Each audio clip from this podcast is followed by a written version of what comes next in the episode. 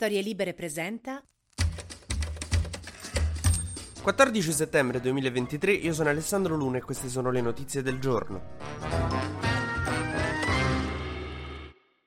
La notizia di oggi è che torna Mario Draghi. La Presidente della Commissione europea Ursula von der Leyen ha deciso di richiamare l'ex premier italiano per affidargli un rapporto sulla competitività europea. E figuratevi proprio Draghi che stava a godersi la pensione nella sua probabilmente casa al mare. Lo chiama la von der Leyen e dice te devi invece a freddo a Bruxelles a redigere un rapporto. E Draghi gli ha detto oh, ma che scherzi, aspetta che disdico lo spaghetto con le vongole e arrivo. Ma poi Draghi, ma lo volete lasciare perdere Porello? Lo lasciate da solo? Cioè fino a un anno fa governava con Salvini, dategli un attimo di tregua. Ma, tipo il WWF invece invece sta sempre appresso ai panda. Qualcuno vuole prendersi cura della tutela di Draghi? Cioè, è come andare da un pugile che è appena sceso dal ring dopo una scazzottata in cui le ha prese di ogni colore e dirgli, oh, c'è manca un decimo per la partita di rugby, ti va? Vedi, la sinistra di Elish Line che si occupa dello sfruttamento dei lavoratori e non si occupa mai dello sfruttamento di Mario Draghi. Comunque, questa notizia è stata presa, insomma, con entusiasmo un po' da tutti, anche da Meloni, che ha detto che è una buona notizia, che è uno degli italiani più autorevoli e che può avere un occhio di riguardo per la nostra nazione. Chi vuole capire capisce, Mario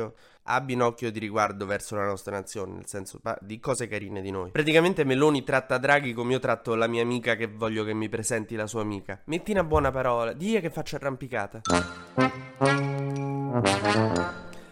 Nel frattempo c'è un problema con gli immigrati, con l'immigrazione, perché questo governo di sinistra fa arrivare troppo... Ah no. Insomma, il governo del blocco navale eh, ha fatto aumentare gli sbarchi del 60%, cioè ha fatto aumentare, però cioè, non è colpa loro. Però in altri tempi loro avrebbero detto che il governo Renzi ha fatto aumentare, quindi noi usiamo la stessa retorica. In particolare dalla Tunisia stanno arrivando, mh, mm, insomma, troppi immigrati. Ieri a Lampedusa si è creata una situazione di emergenza, ci sono gli hub al collasso, è veramente grave la situazione. Soprattutto dopo che Meloni era andato a parlare col presidente tunisino, gli aveva fatto insomma delle garanzie e in cambio aveva detto il presidente tunisino sì sì non vi faccio più arrivare immigrati e Meloni era tornata qui dicendo tranquilli ci ho parlato io. Tipo io alla cena di famiglia ho detto tranquilli ho parlato con zio non tirerà fuori né feti né vaccini. E invece al secondo bicchiere di vino sia io che Meloni siamo stati smentiti. Mo la cosa paradossale è che eh, la Germania ci tratta come se fossimo un paese con al governo potere al popolo invece che la Meloni perché dice basta sbarchi Roma è stata sleale aggravato aggravate la nostra crisi, noi vi chiudiamo le frontiere. Voi immaginatevi quanto può essere contento Salvini di essere accusato dall'Europa di stare facendo arrivare troppi immigrati? Probabilmente lo offendi di meno se gli dici che odia gli insaccati.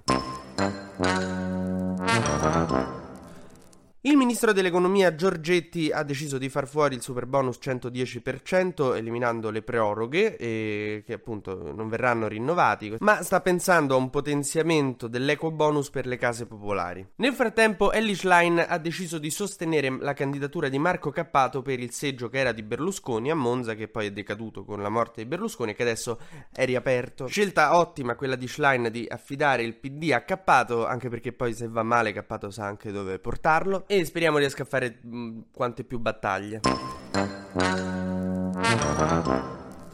Ma facciamo un breve e consueto giro sugli esteri perché si sono incontrati Putin e Kim Jong-un. I due dittatori potrebbero stare negoziando uno scambio di armi e in cambio Putin dà soldi e robe spaziali a Kim Jong-un. Naturalmente usiamo il condizionale perché non è che Putin me lo viene a dire a me che si è detto con Kim Jong-un. Anzi, un po' che non mi parla e non vorrei che se fosse offeso per alcune cose che ho detto. Nel frattempo Xi Jinping, il presidente cinese, guarda questo incontro un po' con sospetto non sa se deve essere contento o essere preoccupato. Perché sì, per carità è un dittatore anche lui, però però le dittature sono una cosa seria, no? Che pi invadi, fai i lanci nucleari. Cioè, la, la, dittatura cinese è una dittatura seria, responsabile, fatta per bene. Mentre chiudiamo questa vicenda degli alieni in Messico, ieri a un certo punto i giornali italiani hanno iniziato a dire che erano, insomma, stati scoperti degli alieni in Messico, con pure le foto di questi robbi che sembro io dopo una serata particolarmente devastante in discoteca, che in realtà so delle mummie di cui si sa dal 2016 all'incirca, su cui la comunità scientifica ha sempre avuto dei mega dubbi, cioè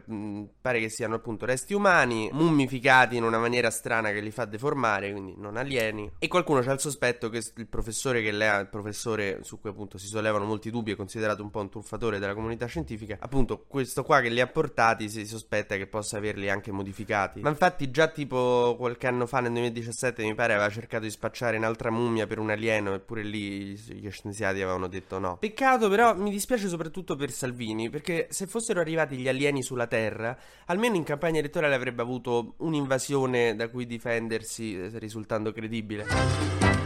TG Luna torna domani mattina, sempre tra le 12 e le 13, su storielibere.fm.